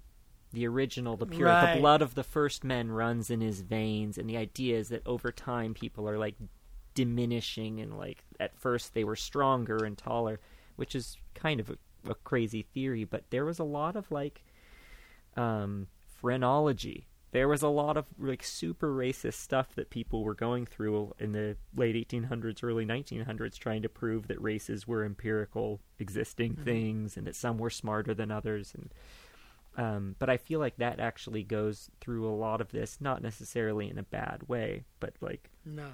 the obsession with at some point in the past there was a great golden era of purity. The men stood straight and strong and the women all were beautiful. And it's like whoa okay it's pretty pretty uh, unrealistic and old fashioned but um, i feel like that is actually a really strong thing possibly you know again it could just come back to a bunch of people who've been brainwashed with a bunch of christianity their whole lives Right. writing thinly veiled references to the bible so Or or a young man who's, you know, living through World War One and witnessing like all his childhood values crumble in machine gun fire and and mortar explosions, you know? That's right. At some point, things didn't used to be. It did not used to be possible for things to be this bad. Weren't those nicer Right. days when I could just sit and smoke a pipe of of uh, When men were men. a pipe of pipe weed and eat three or four cakes and drink a flagon of mead? Totally. You know, you know what movie I watched recently that really put me in the Tolkien realm was I don't know if you've seen 1917, which came out um, this last year and was up for the Oscar. No, I never even Picture? heard of it. That shows It's- how much of a It's an amazing. Not a major cinephile. right. It's I highly recommend it. It's an amazing like World War One concept movie, which most for some reason Hollywood always likes to talk about World War Two, but I've always wanted to see You and I both World are, are have been been turned on to World War One in a big way Yeah. by the Dan. by Dan Carlin. Yeah, uh, and that's why I, I love. That's my favorite. I think of all of those series because of that. But oh, um, so anyway, this is a, like a, a set in during World War One thing. it's set during World War One. Uh, follows this soldier's experience uh, trying to get like a message across about it. it- You know, some new intel or something to save his brother's life. But the way that they shot it, it was this young. I think he's like in his thirties, like young director, and given this big budget movie, and they do the whole thing set up as if it's one take, as if it's one shot. So there's a couple moments where they stitch, but the first scene, the first shot of the movie is like nine minutes long. And it's just this amazing feat of choreography of like they're essentially walking through the trenches and there's all this stuff happening on left and right of like soldiers, you know, and you're just like right it feels like you're right there Yeah, in the, the trench, immersion. you know it's just the cinematography the coordination to be able to like pull something like that off the whole movie feels like it's one take and you have to look hard for the stitching Wow. but uh the thing the reason i bring it up was because you know they're in i believe france and uh the landscapes. It's you're like this is Mordor. Like it, you totally see where the inspiration for the plains of Gorgoroth come from. You know, it's, Huh. it, that really was what Tolkien was living through. And, Holy shit! You know, when you see the depiction of it, you're like, oh my god, this is totally some Mordor type shit right here. It's pretty wild. You know. Do you know what that um, reminds me of, and kind of ties back to some of the stuff we've been talking about? Did you see Pan's Labyrinth? I think I got. I think I might have started watching. This was like, I think it came out in, when I was in high school. Maybe I started watching it, but I think I was pretty stoned and I fell asleep. Okay, here's my But I need. To, I've been meaning to revisit it because I know it's a really cool. Go movie. into Pan's Labyrinth, watch it with good sound. It is so sad and so amazing. Um, but it is a, you know, I hyped it up to my girlfriend. It's like, this is just an incredible, magical, really powerful, intense movie. You should totally see this. I'd only seen it once in the theater when it came out. And that was before I became like as much of a student of history when I watched it the first time, and now we rewatched it, and it is absolutely about this crazy fascist dictator in the Basque country and during one of the world wars and like everything is happening against the backdrop of, of fascism. And it's Mm. totally nuts that like i saw it i enjoyed it it was an amazing movie but that that did not strike me. That did not like impress itself upon me. I must have you know if you were in high school i was probably 25 or whatever. Mhm. uh, who knows? But uh, then it seamlessly blends that type of storytelling, that type of gritty people being blown up and their jaws being cut and, and you know having to sew themselves together with huge ugly needles on the battlefield and drinking whiskey to avoid the pain and then all of a sudden sheer gorgeous like as good as the most magical beautiful looking stuff of Lord of the Rings or better just seriously Mhm. beautiful fantastical filmmaking which was like the interior life of this 12 year old girl who's trying to like somehow survive and escape within like the the rig like the the ravages of fascism. And like marrying the two genres of gritty historical storytelling with like the interior life of a child and the ability to create magic and experience beauty anyway. And also like create this fantasy place to escape to because in the real world like everything is wrong. Mm. so I don't know, very very fascinating, beautiful thing, and I think all of these things, Lord of the Rings, crazy timely now. Go back and read some, uh, what's her name, some J.K. Rowling. Like, whoa, I cannot believe she saw the tendency towards authoritarianism that was going to like define our generation, our current generation of politics around the globe. The like, right.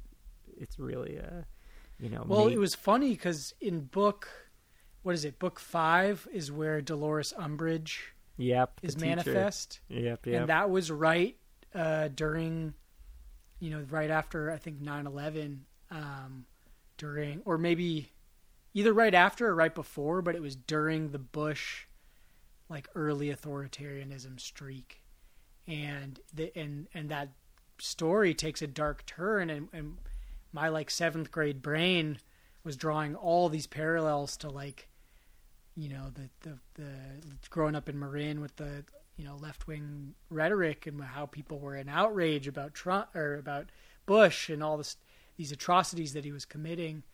Uh, you know, I, I could see that unfolding in this in the Harry Potter world as I was reading that book. as yeah well.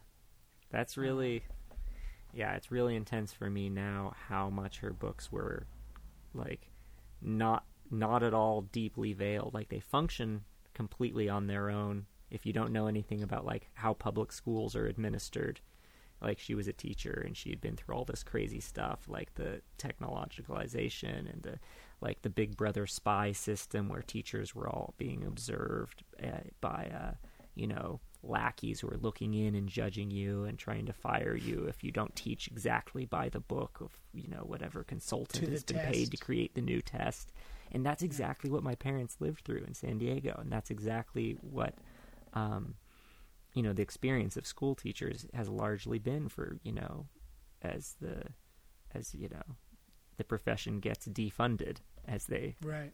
as they say It's And- largely what kept me from becoming one.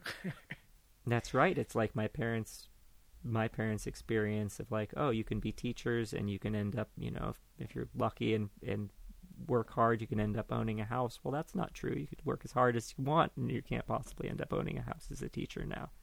right. Maybe you could end up like buying into an adult co-op and live in the loft for like, you know, the same amount they actually paid for their house. Totally. And not not even to mention the like internal struggle of like coming to grips with like what you know is best serving the students and what your administration is telling you politically you have to communicate to them. I that always was kind of as just a sticking place for me because all my favorite teachers were kind of off the book, you know. Yeah. Well, I, I think that is uh Uh-oh. Well, I do think we got cut off here. I just heard your dulcet tone singing your uh your answering machine message there. You are we back? Yep, still recording. I just I just I didn't know what it was. I think you Our got car- cut I- off. Yeah, I think our call dropped. That was actually that's actually Lorenzo Loera of the California Honeydrops on my answering machine, but uh, it often gets mistaken for my voice. Strangely enough, so Oh, that's right. I actually figured that out the last time I listened to it all the way through. Yeah, he uh, he I, I think it was like three years ago now, and I was just like Lolo, like I was with him in a hotel room, and I was just like Lolo, record me a voicemail. And uh, I remember my mom calling and left me this message, and she's like, "Your voice has gotten so much better." Yeah. You're such so good at singing, and I like, I almost didn't have the heart to tell her. Like, Sorry, mom, my voice is just as gravelly as it's ever been. I farmed it out to a pro. Exactly, exactly. Well, we uh, just- I would say we covered some ground. yeah, we did. You know, I think that uh, you know, as as my intuition was that we were gonna that this was going to be a you know, given our backgrounds, a more you know fantasy heavy episode, just because that's where we share a lot more common ground on, which is totally fine, totally cool, um, and uh, but definitely could be you know I think what what needs to well, happen we is you need discussed to- a lot of the. Uh, I need to maybe get a little more boned up on my sci-fi. That's what I was going to say. is you you, are. got, you gotta you gotta watch some of these movies and read some of these books. Um, Well, I'm still what trying to get you- talk about was our commonality in it. For instance, I read Right. Dune when I was twelve, Right. and That's Dune made a huge impression on me. totally. And uh, Ender's Game I read much later after college, which is like Hmm. an interesting one, which styles itself as a kid's book, but is not remotely a kid's book. And Ender's Right. Game, Did you read was- Ender's Shadow? no, I've never gotten into another one. I read part of the next book. I was like, nope, doesn't have the thing that made Ender's Game magical for me. You got to read Ender's Shadow though, because they're two. The two books are the same book. It's like meant to be. You have to read them both Oh, because okay.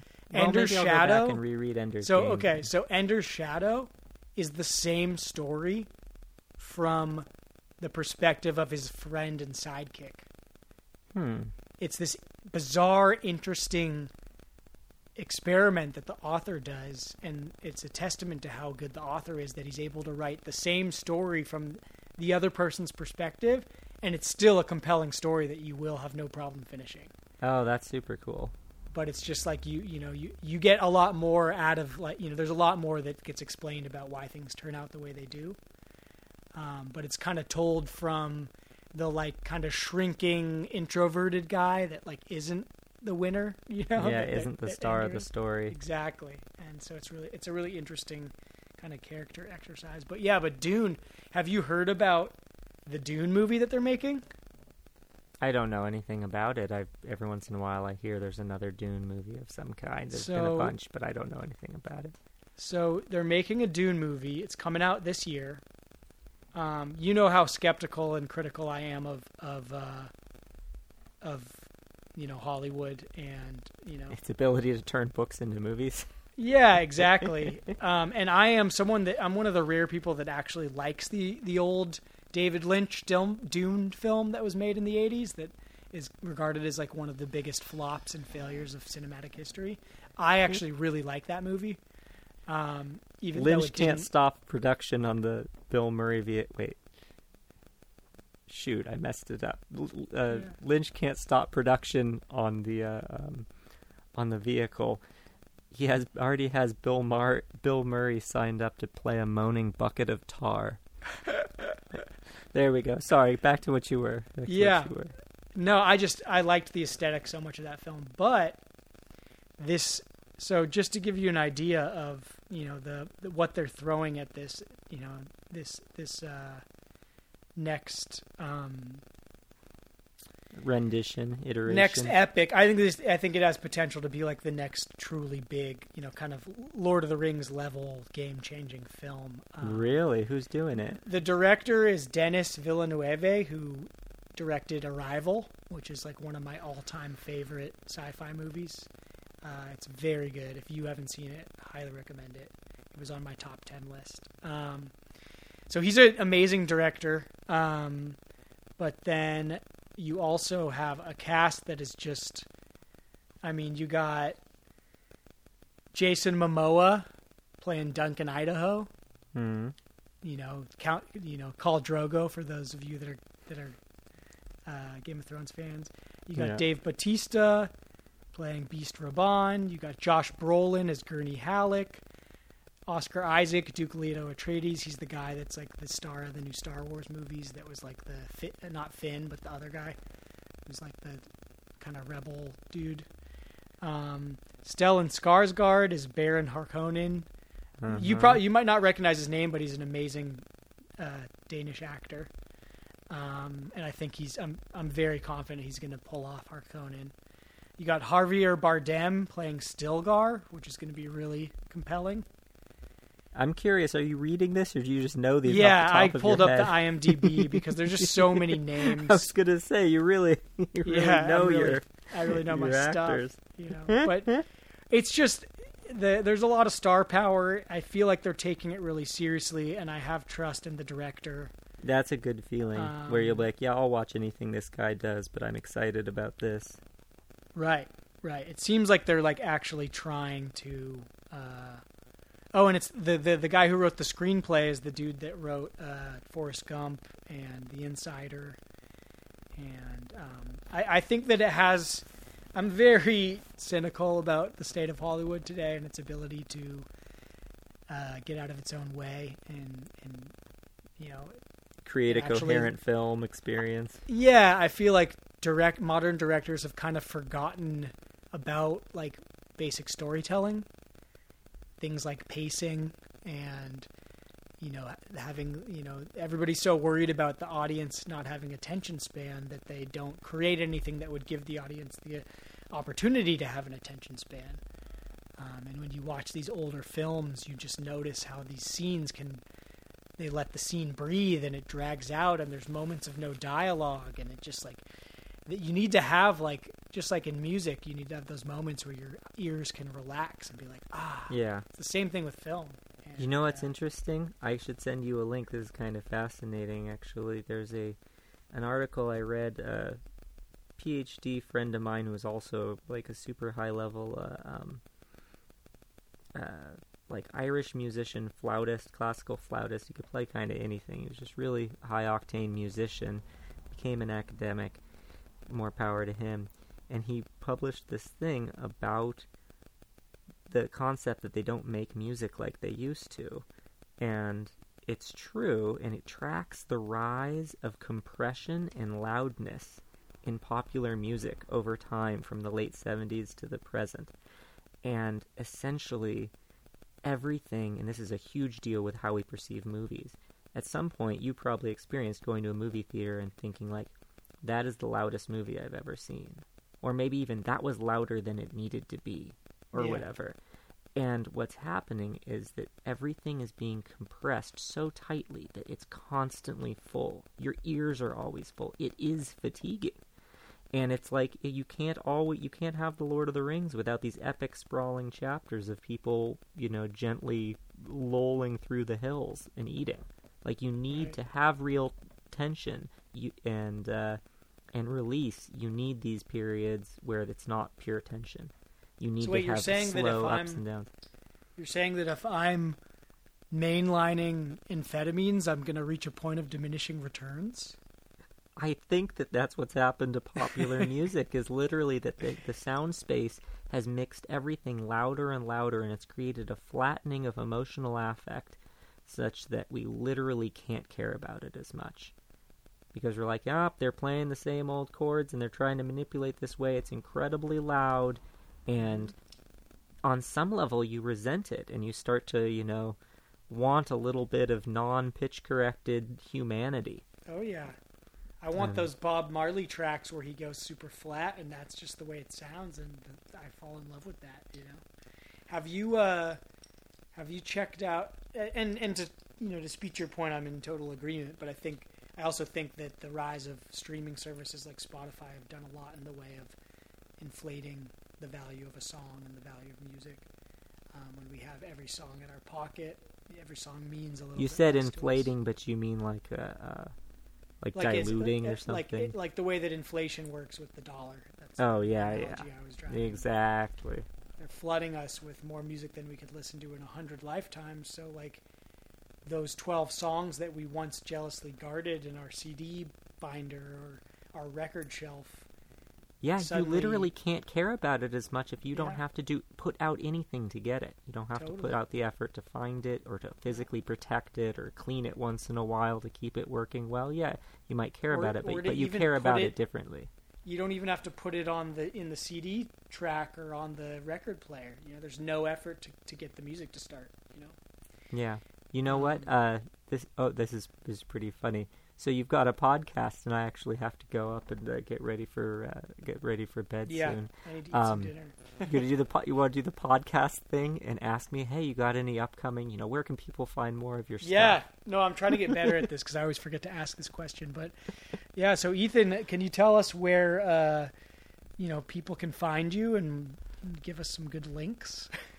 Uh, I'll get I'll give it a try.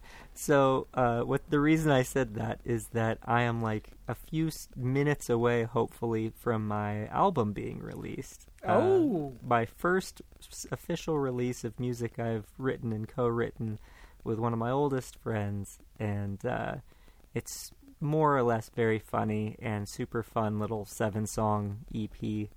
And uh, we are Ethan Lee and Anthony. The band is called Grocery Budget, and you can find it out there in the streaming world if you want to. Hopefully, any minute it's been held up a little bit in the ether webs uh, for some reason. By Grocery the- budget. Do you guys have um, like any social media accounts or any like we don't a landing as pa- that. a website or a landing page people could go to? You can you can find me on Twitter at at Theo Freedom, mostly about tennis and music and uh, and some politics. And uh, it's not at all a big deal. I just thought it was funny because it's the only time in my adult life as a music teacher and music repair person and a person who runs a music store that I'll actually probably have my own Something my own little thing to plug. Well, that's awesome. What kind of can you just give us a little word uh, buffet of of what kind of sounds, what kind of genres? What, what does it sound like your your album? Ooh, it really spans some genres. I will say if there's a theme that ties the the album together, it is maybe um, the progression of male friendship, and the album starts with a a couple guys going to a Jewish deli, and ends with uh, a song about Christmas. So it's- full circle, multi denominational.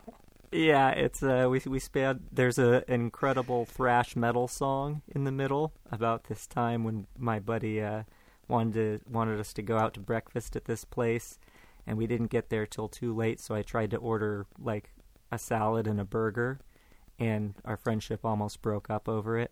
Mm. and he we've turned that into betrayal. And it's actually it's actually pretty amazing thrash metal song. So- wait to hear it. yeah, so there's a pretty genre hopping stuff, and uh, it's it's pretty it's in pretty good fun. Awesome. Well, grocery budget available. There, you heard you we heard it here first. Yeah. And I would just say to all our listeners out there, whatever you can do in your own lives, lives to uh, maybe put a little bit of uh, you know, ad, ad, adversity in, you know, if you're going to just click play on the streaming services, maybe, you know, do some things to make it a little bit harder. Maybe hide your phone first so that you can feel a little taste of what the ancients would call, you know, going to the record store uh, in the new digital world. So maybe that's the way that the album's meant to be enjoyed with a little bit of adversity on the front end. Something like that. We promise lots of dynamics. That's great. But, anyway, that's uh, that's actually been a really amazing thing that uh, you know, a, a sort of a saga of its own where we wrote all this stuff like seven years ago or something. Never thought it would see the light of day. And home production technology has gotten so good that my friend basically turned it from amateur hackery into like, whoa, this is shockingly good. And you can pay people to master stuff, and it sounds even better. And, you know, it's just like, I'm a huge advocate of people not really being um, subservient to like the professional amateur musician divide. Like right. I think it's really healthy to just do something. Make totally. a silly song, make something up and if you like to hear it back and like remember that it happened and you should learn to record it. Everyone in the planet now has the means to no, that's shockingly untrue. People in first world societies are almost all walking around with a multi-track recording studio in right. your pocket and it's just an incredible it's an incredible. Yeah, you buy thing. an iPhone, you don't realize how powerful of a tool even something as simple as GarageBand is.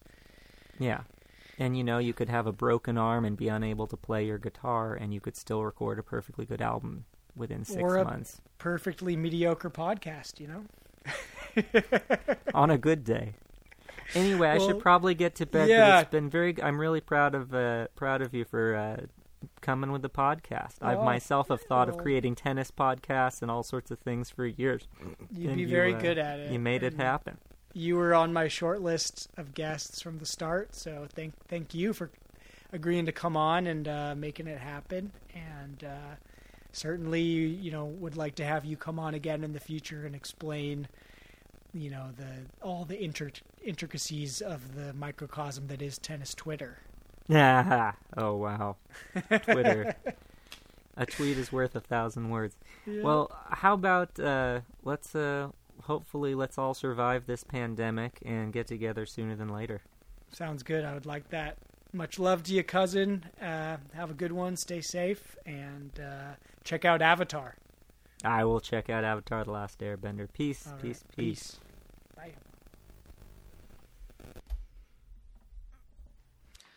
All right. Well, there you have it. Uh, a true titan of the fantastical realm of modern literature. Yeah, I love my cousin. Great dude.